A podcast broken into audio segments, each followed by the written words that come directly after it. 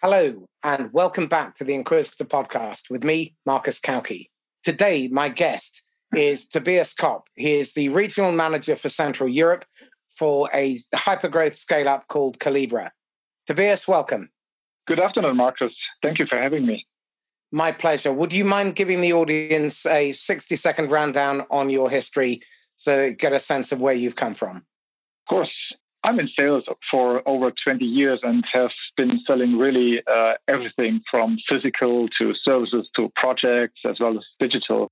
In the past 15 years, I've been really helping SaaS scale up as, as well as uh, big corporate uh, vendors to build and grow the DACH region of their enterprise business. And I've also been building and managing partner programs to just leverage our partner ecosystem to help strengthen strengthening the enterprise sales footprint in the region. Excellent, thank you. Our conversation today is largely around why so many organizations fail when they move into Europe. And um, I'd like to explore both US and UK companies because I know both have problems, but in particular into the DACH region, which is Germany, Austria, and Switzerland. Because a lot of people see that as a very, very rich opportunity for them. But basically, they die on their backside because they get it all wrong. So let me start with this. What are the common blind spots that you see inbound vendors having when they're trying to enter the European market and, in particular, the DACH region?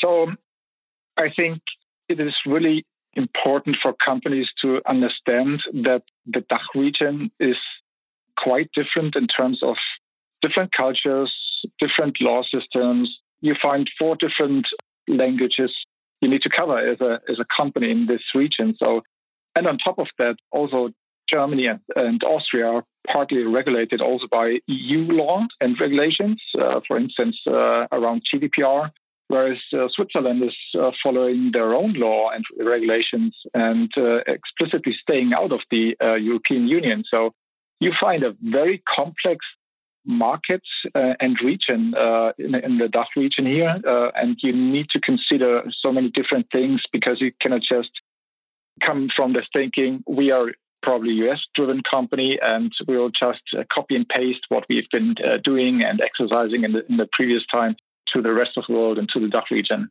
So, what about cultural blind spots? Cultural blind spots is uh, probably one blind spot I would see is uh, relationship building. Uh, relationship building is a really important topic in the DACH region and especially in a country like Switzerland. I would say that Switzerland probably, from my previous experience, uh, really requires the most effort in building trust and building up your, your network before you can really start selling into those accounts.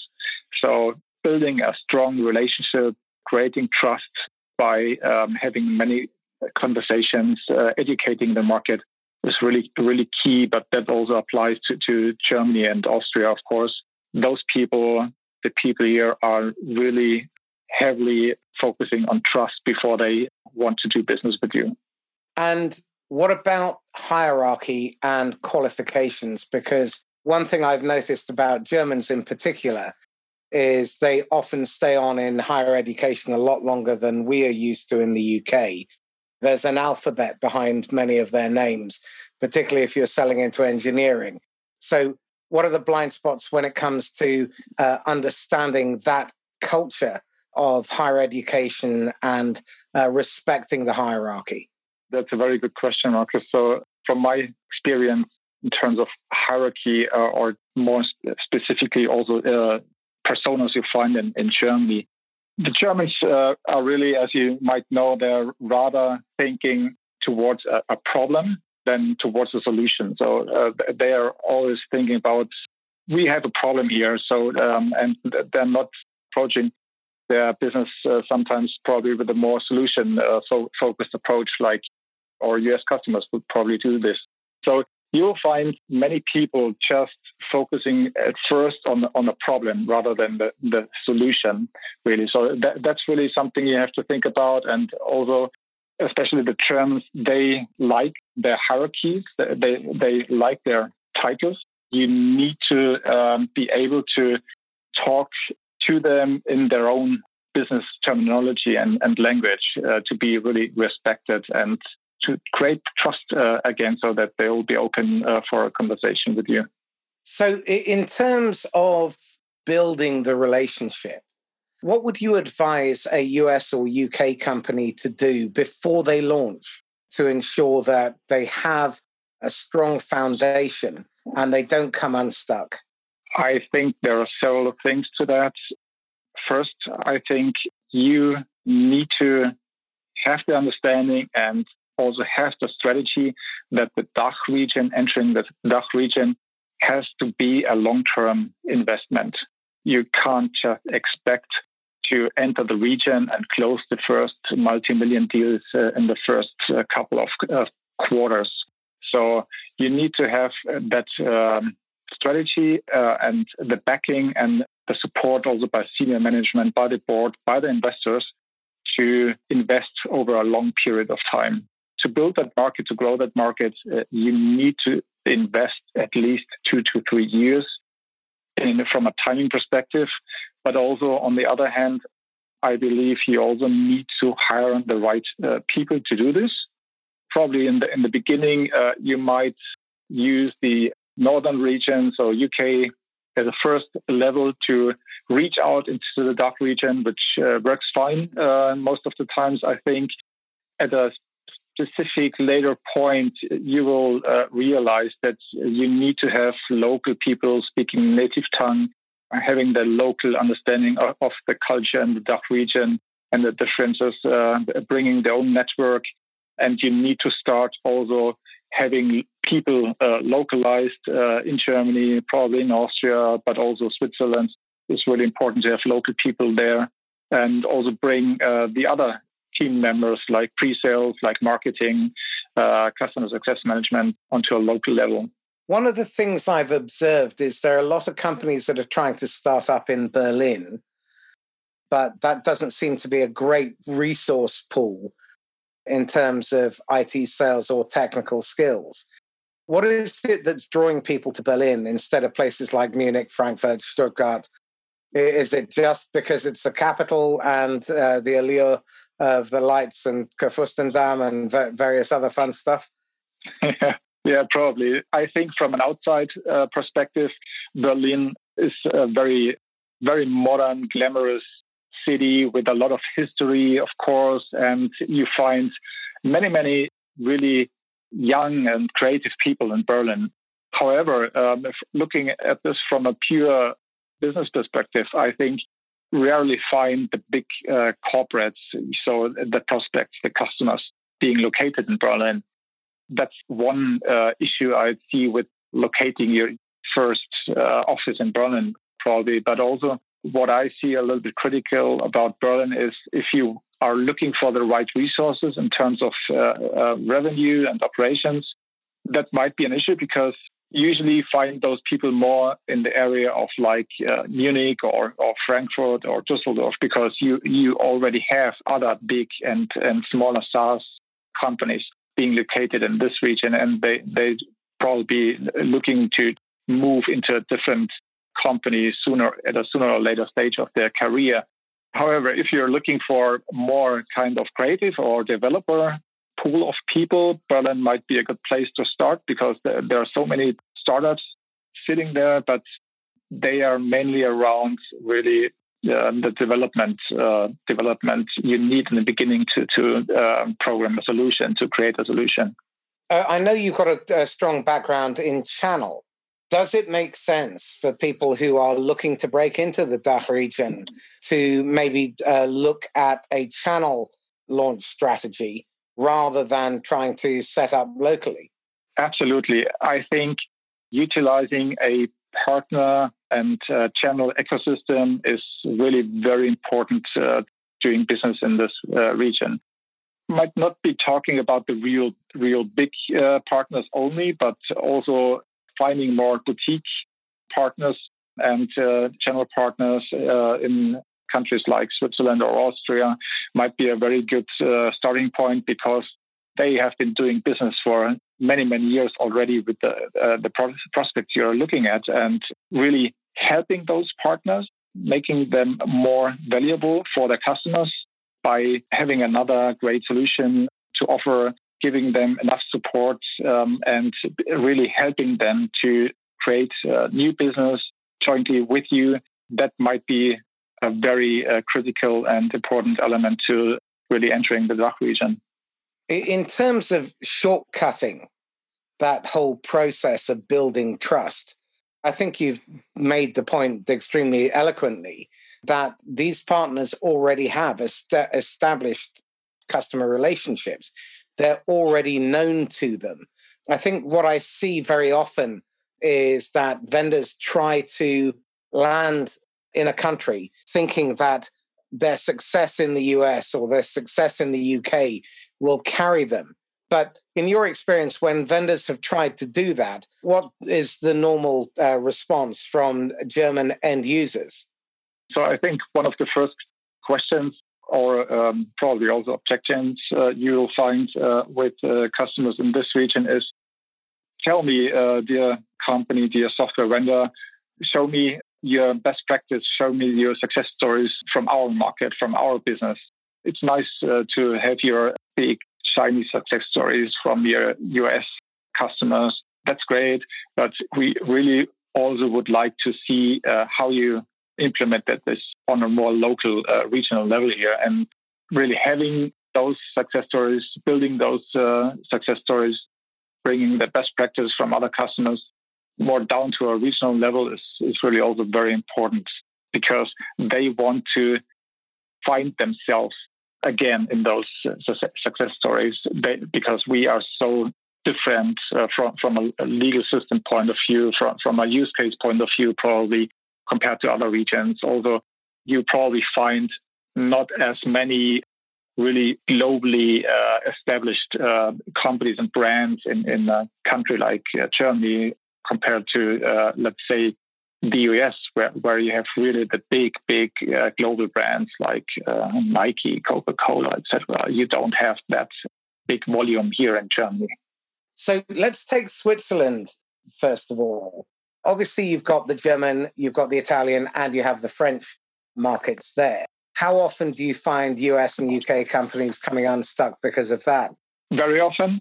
And from what I've experienced in the past is it might sound funny, but even if you're uh, coming uh, more from a northern part of Germany and trying to talk to someone in Switzerland, you'll probably find le- less acceptance to have an uh, ongoing discussion with them as uh, when you're coming more from a southern part of, of Germany, like from the Munich area, because it's really the distance, but also it's kind of the similarity in, in, in the in the culture. You're coming from from a from the countryside, you're coming from from the Alps, you're very close to each other. So having uh, someone from from Bavaria, let's say, talking to someone uh, in Switzerland uh, might work more often than uh, having someone from really Hamburg or Berlin trying to do business with someone in Switzerland. However, I've also been working a lot in Switzerland in the previous years, and also have to say the best setup for Switzerland really be to have a local person uh, being uh, located in Switzerland, somewhere in the area of Zurich or Geneva or Basel. Uh, really depends on where you want to start, but having someone who who used to live in Switzerland already, who is probably well known in, in his own network there, might be the the most optimal starting point.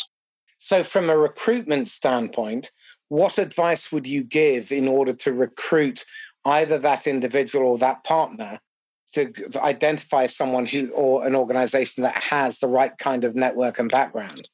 I uh, directly start looking for people in Switzerland, either utilize headhunting network or you have uh, your recruiting team reaching out to people who are seem to be a good fit from their previous experience and history for a sales career in, in Switzerland. And so, what kind of research can you do to establish whether someone really has a network of any substance versus cl- just claiming they have one?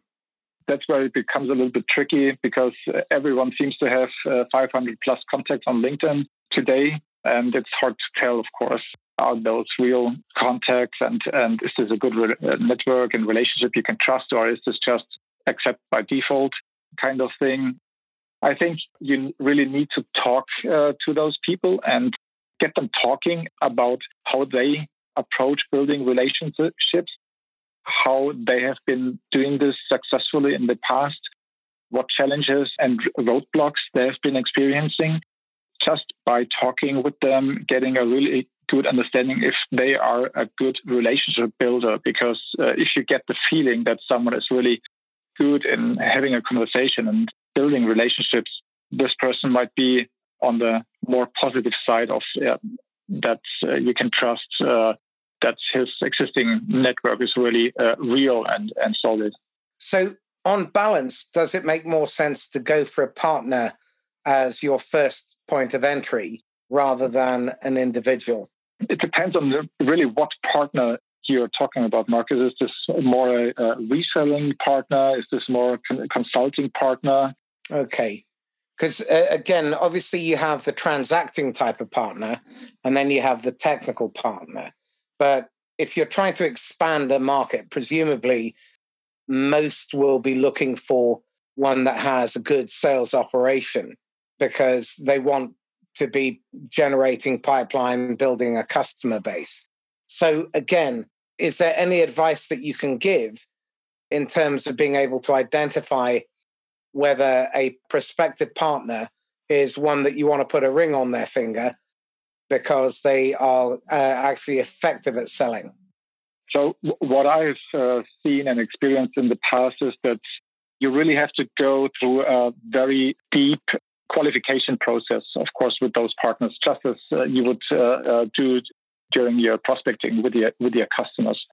So you really need to understand who are the good partners you want to go for and which you want to connect with. And probably you, you might already bring some relationships, international relationships from other countries with you that uh, you've been already uh, working with, let's say, Accenture or uh, Capgemini in other regions, and uh, you could uh, utilize their local um, presence in the DACH region just to build up on that.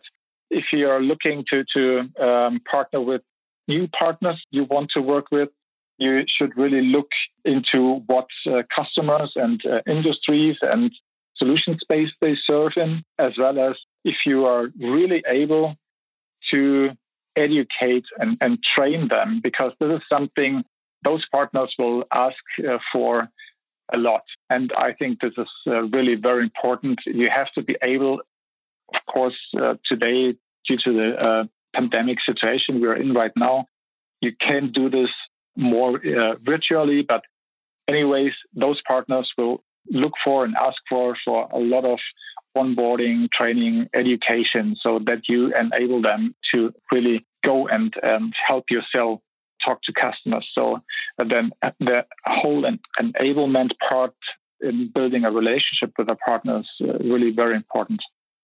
When I was doing the original research for making channel sales work, when we were writing that, one of the most important themes that the 60 or so people that we interviewed were making to us was how important it was that you were good and you were set up to be a good partner.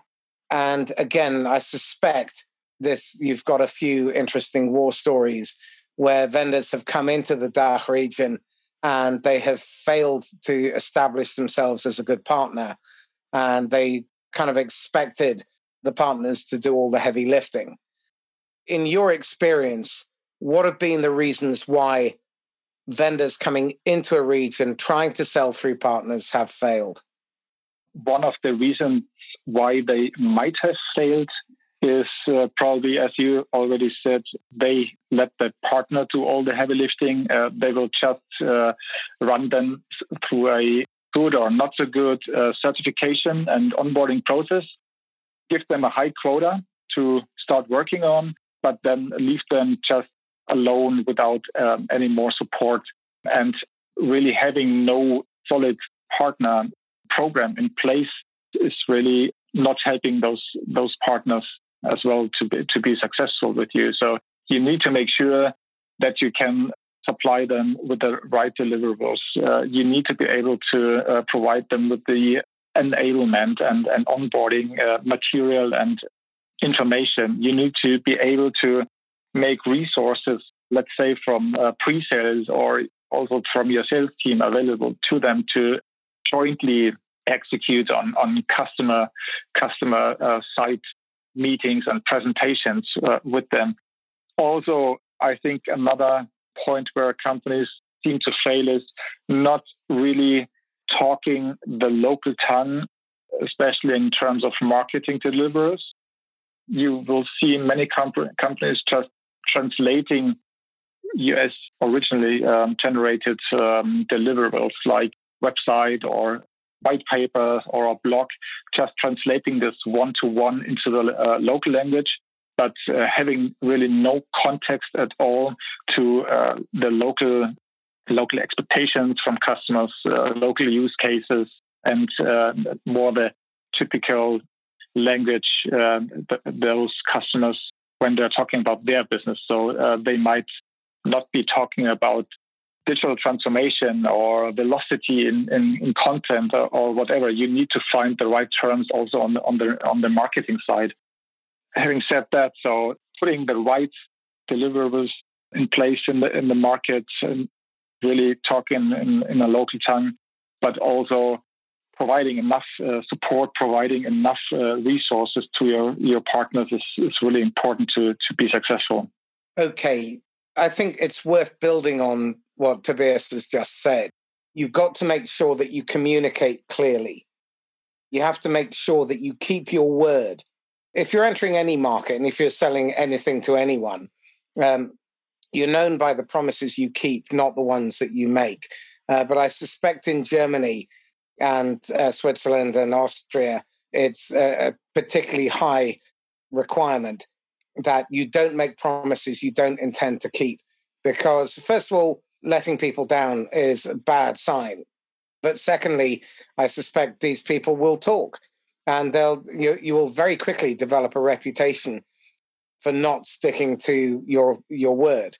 The other element is that you need to work towards a win-win or no deal, and you've got to make sure that you're upfront. If um, I think um, one of the things that I've noticed in my dealings uh, with uh, German clients historically is they appreciate your candor. If you honestly can't do something, they would much rather know that up front uh, than find it out later whilst you've tried to you know, stick things together with sticky tape and staples.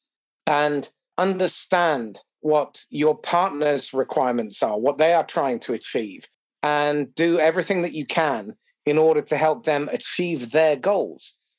And if you're going to recruit a partner, make sure you understand the type of partner that you are courting. Are they technical? Are they a sales uh, organization? Are they a 360 house that does everything from start to finish? And don't go in expecting a technical partner to be great at selling. They're not. They're very good at technical stuff, but they probably can take an order well they can't necessarily open up a market or open up an account. They may be able to introduce you to their limited set of customers. But if you're expecting them to be an expansion house and you know th- th- this great engine that's going to drive your pipeline, that's very unlikely to happen. And so, again, I think other elements are regular communication and honest feedback, a cadence of accountability, making sure that you map out what the expectations are, that you have a proper onboarding process. Once you've gone through the flirt and you've decided to put a ring on each other's finger, then make sure that there is regular communication, regular accountability, and make sure that everyone in the team is engaging with the right people within the partner organization. Would that be a fair summary of things that many organizations miss? Absolutely, Marcus. That's a great summary probably, um, as you've been mentioning, also to the risk of overpromise and under-deliver. I think also on the at the point when you've been uh, closing a deal, uh, you really need to make sure that you provide continuous support and communication to your partner, but also, of course, to your customer, to your new customer. what I've seen in the past is that the uh, customer success organization has been really been burning out because of uh, just being uh, overloaded with uh, too many customers, too many new projects. Then the ship basically started sinking. And also, as you uh, said absolutely correctly, customers start talking. This is a very small network, uh, basically, uh, like in Switzerland. If you're trying to enter the fin space, everyone knows each other and they talk on a frequent basis about their business stuff and what goes around comes around. So really if, if you're not doing a great job also in execution execution and uh, delivering on your promise you will not find uh, a very good potential market in, in front of you anymore. Well this then raises yet another really important question which is that if you are going into a marketplace then whichever market is in Europe and DACH in particular, you need to understand the culture of how people do business. In the US, people are often going to be quite guarded about what's going on. But within job functions, we know that procurement people regularly speak to one another and they talk about their experience. And you know, you, you've got to make sure that you are not creating a minefield for yourself. So again, tell the truth always. Get ahead of problems. And this is a really important lesson that people, uh, in fact, there are two really important lessons. The first one is that unhappy customers will always be looking around. Satisfied customers are always open to an approach.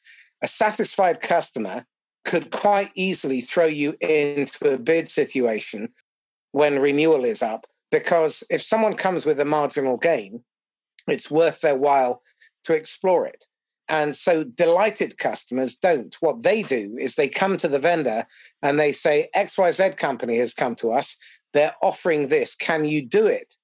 And so it's really important that that regular cadence of communication is in place. The other point that I'd like to make, and I, I learned this from Bob Moesta and um, his fabulous book, uh, book, Demand Side Sales, is really worth a read. But he talks about how customers hire your solution. They don't buy it outright, they hire it for as long as it delivers the outcome that they want. And you need to start thinking like that. Uh, customers are not forever. You have to keep earning the right to have them come back, renew, expand.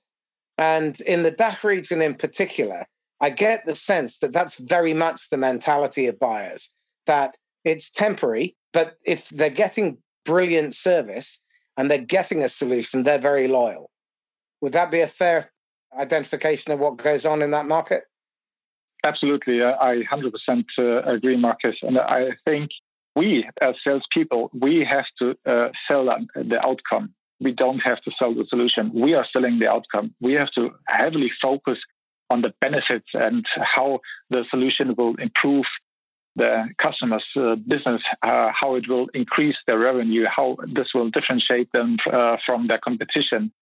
I think that that's very important. But also, what I've been realizing over the past couple of years is also the mentality how companies want to buy is changing more and more.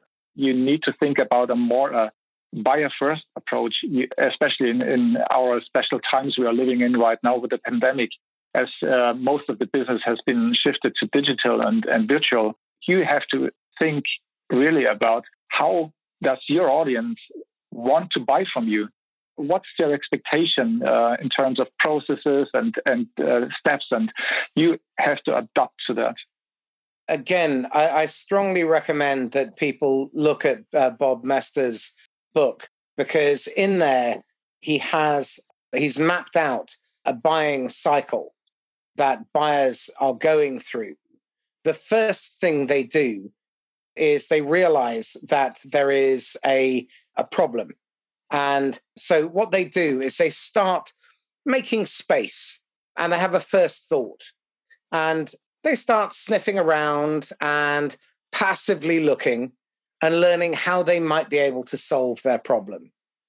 And as the problem builds, they start seeing possibilities and they start looking actively. And then they start to look at making trade offs. ABC company does flippets, flappets, and floppets. XYZ company does floppets, flappets, and fidgetaboo or whatever.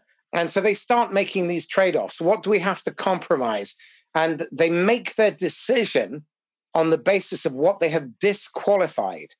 And this is really interesting because it actually aligns very closely with how we as sellers need to think, which is we need to disqualify out the non opportunities and the non prospects and the wrong prospects early so we can concentrate our energy and effort on the opportunities that we can win and we should win.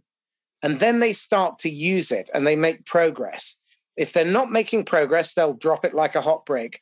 If they do make progress through ongoing use, then they start to build a buying habit. And this is, again, ties in very neatly with the whole concept that they are just hiring your solution because the habit will continue for as long as it delivers the outcome that they're paying for. The moment it doesn't, or something else comes along that offers them a better outcome, or their conditions have changed, you need to adapt.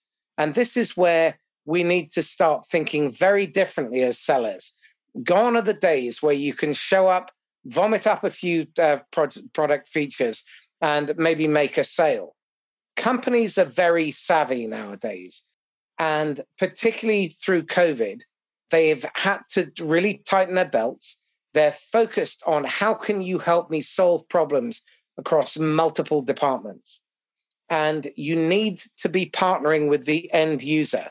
You need to be partnering with procurement. You need to be partnering with your partners and even sometimes your competition so that you can help your customer solve their problem in its entirety. They're probably already aware of the symptoms, if not the pain. They may not quite understand the cause, but just turning up and feature benefiting them to death is not going to work. Just turning up and putting them into a pain funnel and beating them over the head with their pain isn't going to work. You need to be a strategic partner and you need to be by their side, helping them along the way to evaluate, helping them to understand the root cause of their problem. Now, procurement is in the unique position of having all these problems thrown over the wall to them and finance and operations and IT and marketing and sales and customer success are all throwing problems over the wall to procurement. They are the one department in the company who gets visibility of all of the problems at once. And to pick up on Tobias's point, if you are going to enter into the DACH market, it makes a good deal of sense to spend probably 12 to 18 months pre launch engaging with those procurement people early to understand, first of all, what's going on, how they like to buy, what their priorities are, and how they are changing, but also to sow the seeds in terms of if you see this pattern of events happening, that is when you should be bringing in our partner to have a conversation about how we might be able to help you. And then you can pick up all the business and you'll get long term business out of them instead of picking up the scraps and just the occasional bit. Because technology vendors are just one moving part in the machine of IT. So in security, you might be one of 12 or 20 different vendors, which in turn is just one component in all of their IT strategy, all of which is there to underpin the business's strategy. And if you are not partnering with procurement, if you are not engaging in conversations with the board about what their strategy is, then when you enter that market, you will be spending a lot of time using your fingernails to try and claw your way up the organization and meeting a lot of resistance because you haven't earned the right to sell to them. Is that a fair uh, statement? Absolutely. Great. As we look at a company that has managed to get a foothold in the DACH region, can you think of examples of companies that have been able to expand their reach really effectively? And what was it about their strategy and the people that they had on the ground that really made them stand apart from the others uh, who maybe are just sort of surviving or grow briefly and then fade out? I think one thing I've seen which worked very good for those companies is uh, to hire really experienced, more senior people in the beginning, rather uh, than putting uh, young young salespeople, BDRs into the region. Really building more on the on the, the senior level because they will bring the experience and, and all all the uh, knowledge and also of course uh, network with them and uh, will bring the understanding of how to build out that team, which people uh, people to hire to do the job in the region. I think uh, that's uh, something people have been doing quite well um, in the past. And um, probably another point which uh, always worked out uh, very well is when companies, as you mentioned before, already had a, a long-term strategy and understanding of, of the market. If they just uh, didn't try to fast start into the region by just uh, telling a, a, few sellers, uh, probably sitting in the UK office, reach out to the companies in, in Germany and Switzerland and Austria and uh, get them on the phone or get them on the video to, to, to run them through a product presentation, do a demo, and then start selling. I think you need to invest a lot of more time. And as you said before, give it at least 12 to 18 months uh, to really do your research, do your homework about uh, market, industries, companies, personas, culture, all that stuff you, you need to build up on uh, at a later, later point of time. There are two resources that I would strongly recommend people explore. One is a fabulous resource called Going Global on a Shoestring by uh, a guy called Hans Peter Bech. And it's a recent release. And uh, Hans Peter was involved in the growth of a company called Navision, which at the time was probably the largest acquisition in the, uh, the history of IT. Now, this was back in the early 2000s, late 1990s. And in fact, he's written another book called 5,460 Miles from Silicon Valley. And this was a, a Danish ERP vendor who grew, first of all, through Germany uh, and then into the US. And he maps out there the story, and it still holds true for companies that are trying to expand into the DACH region, but also to accelerate their hypergrowth. And the other is a chap called Zach, Z A C H Selch, S E L C H. And uh, Zach is a fascinating character. He's a good Jewish boy from Chicago who has been working with the Kingdom of Saudi Arabia for the last 30 years. He's opened up a thousand partnerships plus over 135 countries. And he's created a video series about cultural awareness. And he offers his service as a route to market to drive explosive international growth. You can find him on globalsalesmentor.com. Strong recommendation that you look at his videos and you connect with Zach because he is incredibly culturally aware and very, very smart at helping you to generate productive, viable partner relationships that produce pipeline quickly, even before you've got the legal terms and conditions properly completed. And I think it's really important as well. A lot of US companies, and you see this with a lot of UK companies as well, they're so fixated on having this you know, war and peace thick level of uh, contract in place. But the reality is, you want to see what's under their kimono before you start wasting uh, you know, tens of thousands of dollars on legal uh, fees. Go out and find the right kind of partner and create the conditions for them to actually go out and start building pipeline and do whatever you can to help them be successful. And I see this all the time when people go out to market and they're looking at growing through their partners. They kind of expect the partner can sell. In my experience, a lot of partners cannot sell. They're very good at taking orders. Many of them, if you ask them how they generate their business, they build it through referral, which is great, but they don't have a referral system. What they've been doing is trading off long standing relationships because they've been around for years or decades and they're not good at landing and expanding. What they're very good at is keeping existing customers.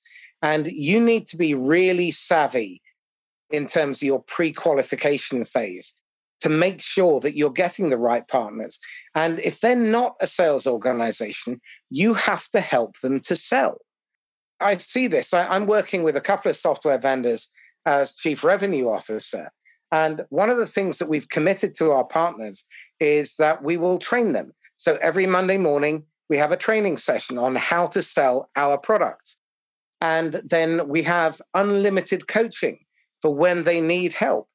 We're producing assets to help them produce their marketing collateral. We're getting their messaging right by region.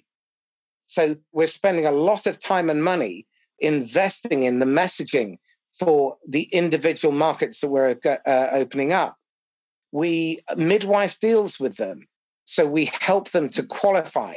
Uh, we help them to disqualify as well, because getting out of the wrong pursuit is like saving a goal in football. And too few vendors are willing to have those conversations with their partners because the channel manager wants to look like they've got a full fat pipeline. I would rather have nothing in the pipeline because nothing is real uh, than fill it up with rubbish because that just sucks up resource and mismatches the expectation that you're sending to your senior leadership team, your board, and your investors. So let, us talk about the malpractice, the bad practices that technology firms exhibit in the DACH region that drive distrust because of how investors are expecting software vendors to behave in the market. What are the mistakes in behavior and management that you see being forced on the sales team that perhaps uh, do more harm than good? As we are all coming from from a revenue driven uh, business and uh, specifically from a quarterly based driven business, I think uh, this is uh, one of the biggest mistakes also invest- investors might uh, tend to do to uh, just focus too much on on each each quarter and not having the the long term view and the the vision they need if they want to invest in a in a new region like the DACH region. So coming from a highly efficient uh, revenue organization from the US, which is uh, already running very fast, bringing a lot of revenue into a region which is not at the same uh, pace and volume already, and just putting the same pace and also the same pressure on onto that region uh, just to align to corporate goals and uh, corporate objectives and uh, of course revenue planning is something where I've seen uh, that not good for for building and growing a region and also not good uh, from an investor's point of view because they will not be able to achieve their quarterly targets with uh, such a short-term thinking. So, as a general manager, what pushback do you have to give to investors and to US management so that you're establishing clear, realistic expectations? And how badly is so that? I think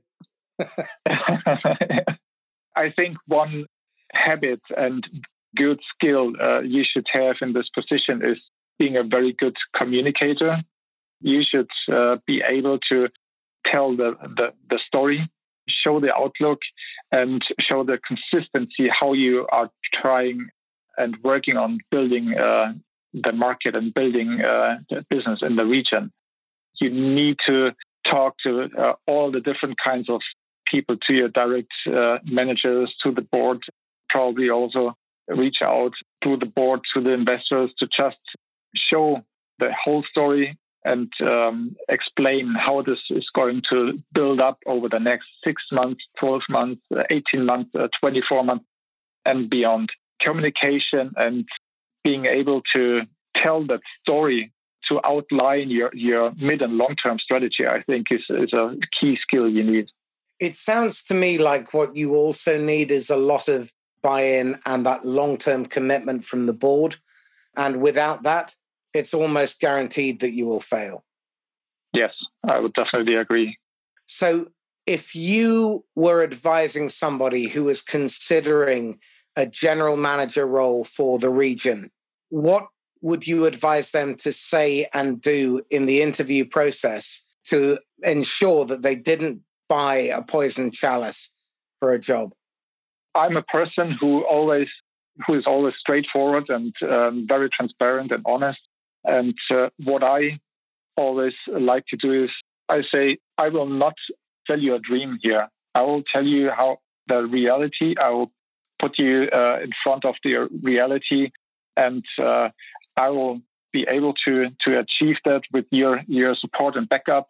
But I'm not, the type of guy who is just building a dream pipeline, uh, which is ju- just uh, dust and smoke after 12 months because didn't show the reality and it didn't show the, the long term investment. So I think companies need to find uh, people, they need to find managers who have already the experience and the, the skill to work on, on really exhausting sales cycles, do a lot of investment into markets, building a team, hiring the right resources, and um, also building a trustworthy and transparent and solid uh, pipeline. Okay. One thing I have observed, and before we move into wrapping up, is very often first time founders don't really know what they don't know. Again, I, I'm sure that there will be exceptions to this, but if you're looking at expanding into the DACH region and you're looking at taking on a general management role, would you necessarily be more or less comfortable if they were first time founders, or do they need to have a couple of failures under their belt and have tried to break into uh, the DACH region before and they've got some scar tissue for you to be more confident to take that role? I think it's uh, definitely more beneficial if uh, they've already uh, failed one or more times, because I think, and hopefully they've gotten their learnings um, uh, and thoughts from from that process. Whereas uh, first-time founders might be just too uh, excited, overexcited, and and really, yeah, not bringing that that experience from from previous adventures they already ha- uh, have. But I, I, don't want to exclude them and say, okay, I would just go with the serial entrepreneurs and and uh, knowing those those people have done this over and over again and they they know what they're doing. It's also uh, always a matter of how open and yeah open are those uh, founders and and leaders in terms of uh, accepting the special conditions and and the uh, long-term strategy strategy they they might need. I think to summarize, it's really about finding mature leadership that is willing to take the advice of the people who they are hiring, who know their region intimately, and making sure that they establish clear, realistic expectations. It doesn't mean you can't be ambitious, but it does absolutely mean that then they need to have a mature leadership team that recognizes that expanding into this market is difficult. There are the corpses of many failed businesses are littering the battlefield, and you you have to be prepared to play the long game. Is that fair? Yes, yes, absolutely. You have to trust your people. You invest in trust. Absolutely. Oh, I like that line. You invest in trust. I think something else that's really important is that you have to recruit for uh, what you cannot train. And that's really important when you're building the team. Tell me this what, what are you struggling with, Tobias? What are you wrestling with at the moment? I think the biggest uh, change in our business right now is really uh, the pandemic situation we're in right now. You've seen that uh, companies have been uh, putting the foot on the brake in, in the beginning of the year, just being very sensitive about uh, what harm uh, the, the, whole new situation might be doing to their business. They've been freezing budgets. Uh, they've been lengthening the conversations and uh, and uh, processes. However, the speed is picking up again, and I see definitely that this might be having even a more uh, positive impact in the future because this, as bad as as it is, the situation we're in right now, that this really was kind of the right uh, kick into the in the right direction in terms of digital transformation and uh, speeding uh, things up, and even in investing more money now into software and services. I think what I'm saying is that if it's urgent and important, the sales cycles have shortened. If it's unnecessary or frivolous spend, it's completely off the shelf. And if it's a nice to have, then the sales cycles have extended. You need to be able to establish whether where you fit in that framework. And if you can't find a way to make what you have urgent or important, then you've got to be ready to make the long term investment. And you've got to look at ways that you can rationalize, drive down your costs, but also where you can deliver quick wins across multiple areas of the business, multiple departments. And you need to rethink your approach. And if you are trying to sell technology for technology's sake, and I see this happen all the time with vendors, they're desperate to try and race to a demo. And the only people who look at demos early in the sales cycle are people who cannot buy. They are engineers who want to see a new shiny piece of tech. They may be procurement who have a vague interest in something. What they're more often than not doing is establishing what you can do so they can go to their preferred supplier and beat them up to see if they can offer you uh, offer them something similar without having to change vendor. So tell me this, you've got a golden ticket and you could magically go back in time and you could advise the idiot 23 year old Tobias. What one bit of advice would you give him that he would have probably ignored but would have been useful? Oh, that's a tough question. Is that because there are so many? I'm not sure if I if I would enjoy uh, being able to go back in time because you never know what you change and what impact that has on, on your future. But probably I think uh, one thing I would have been doing different is putting more focus on on what what I really want to achieve from a personal point of view, but also from a business point of view, and put a little bit more effort in really thinking that through and uh, getting an understanding uh, where do I see myself in, in the next five years, ten years, etc. If that is uh, possible at, at all, really. However, when I look back at my career, it has been just a real uh, personal development. I've been, uh, as I said, I've been selling physical products, digital products, different kinds of kinds of stuff. So where I am right now is because I've been doing this exactly like, like, like I did. So it is what it is. So that's why I say I'm not quite sure if I would really change something. okay.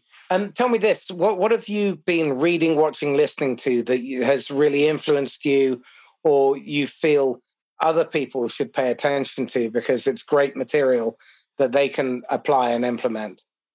So general, generally, I, I read a lot of books about sales strategies and methodologies. I just like that stuff and uh, to understand the differences and how to use uh, use that in your daily daily business because I think it's not there is not the one and only uh, methodology.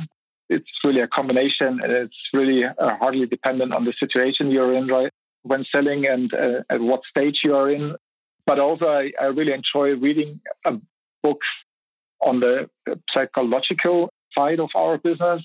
I read a lot of books from investigators or, or um, also forensics specialists just to, to, know how to read and how to under, how to really uh, understand people. Uh, and uh, when you're entering a conversation, when you're entering a, a negotiation, there are so many nitty gritty details you can get out of those situations, uh, how they talk, how they act, how they behave or don't behave. So I like reading books about that.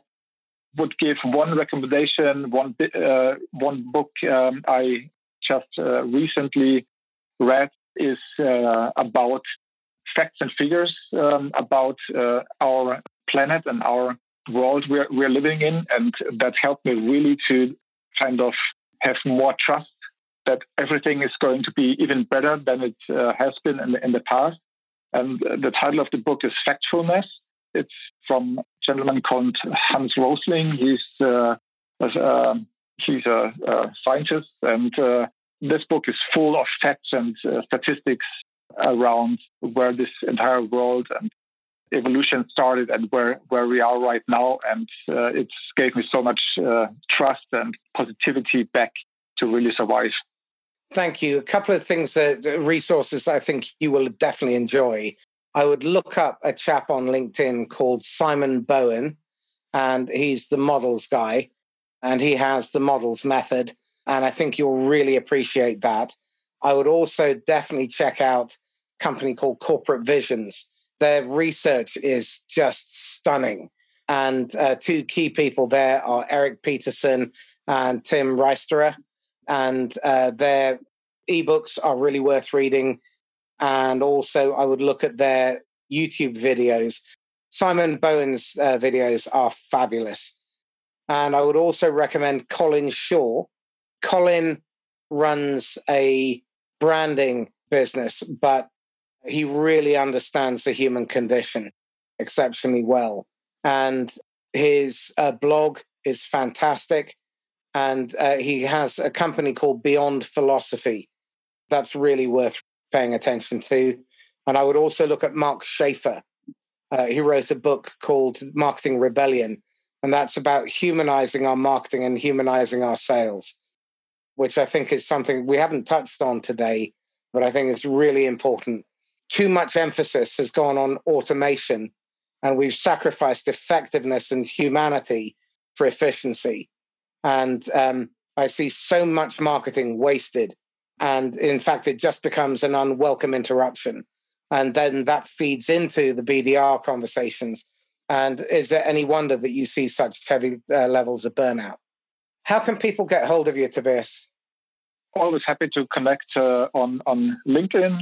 This is the, the main network I really use. Um, I'm also uh, on Xing, of course, but uh, LinkedIn is really the network I'm working on. Uh, mainly, uh, just shoot me a message. Probably uh, a nice uh, little intro uh, is always appreciated.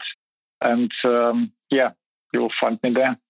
So, on that subject around LinkedIn versus Xing I know Xing has a strong foothold entering into the German market. Would you suggest that people develop a network in Xing so that it's they're starting to get a better understanding of the DACH region? It depends on uh, what kinds of uh, customers you're focusing on. If you're talking about uh, enterprises, I would definitely not go for Xing because Xing, uh, from my experience, is uh, good for more small, medium business uh, companies. But the big brands and the big companies and the big networks of those companies, you will definitely find much more on LinkedIn. So I would always rather start with LinkedIn also in terms of using tools which I love, uh, like uh, Sales Navigator um, on LinkedIn. This is just a great, great tool, very, very uh, solid for pipeline building. So uh, that's what you don't find on, on Xing. Excellent. And for those of you who are unfamiliar with Xing, it's xing.com. Yeah? Yes. Tobias Kopp, thank you. Marcus, thanks for having me. It was a pleasure. Always good speaking with you. Excellent. This is Marcus Cauchi signing off once again from the Inquisitor podcast.